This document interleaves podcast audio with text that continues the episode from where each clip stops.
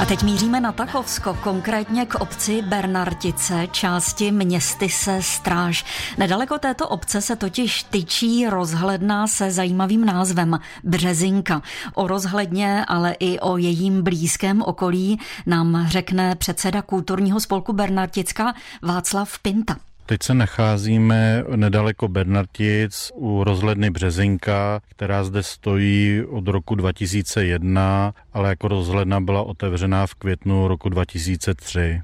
Proč zrovna ten název Březinka? Ten název je od tadyhle toho návršíčka kousek vedle, kde se jmenuje Březinka, jenom jsme to převzali. To návršíčko Březinka se jmenuje podle toho, že porostlé břízou a tvoří takovou dominantu tadyhle v nejbližším okolí. Můžeme nějak popsat rozhlednu pro naše posluchače, jak vypadá, z jakého materiálu je tvořena? Je to železná příhradová konstrukce, která slouží primárně jako vysílač mobilního signálu. Slouží teda všem třem mobilním operátorům. To se nám povedlo prosadit při výstavbě, že zde nestojí tři vysílače operátorů, ale všichni operátoři jsou na jednom a ta rozhledna je tam přidaná jako takový bonus. Jak je rozhledna vysoká? Celková výška je 48,5 metru, vyhlídková plošina je přibližně ve 33 metrech a dostanete se na ní po 178 schodech. Je rozhledna celoročně otevřená?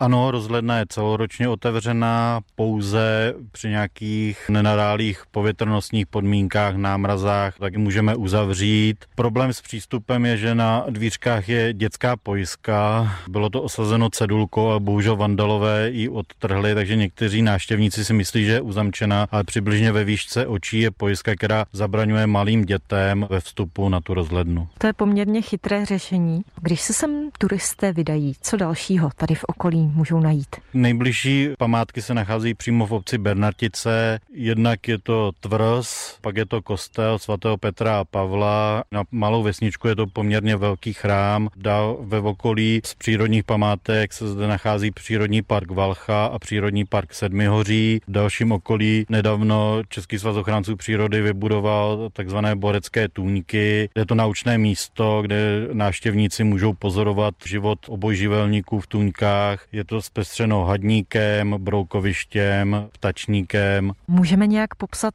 samotnou cestu na rozhlednu? Autem by se sem jezdit nemělo, za vsi je značka zákaz vjezdu, takže nejlepší je auto odstavit někde ve vsi a potom jít sem pěšky, je to cirka jeden kilometr od vesnice, je to teda do kopce, u rozhleden bývá.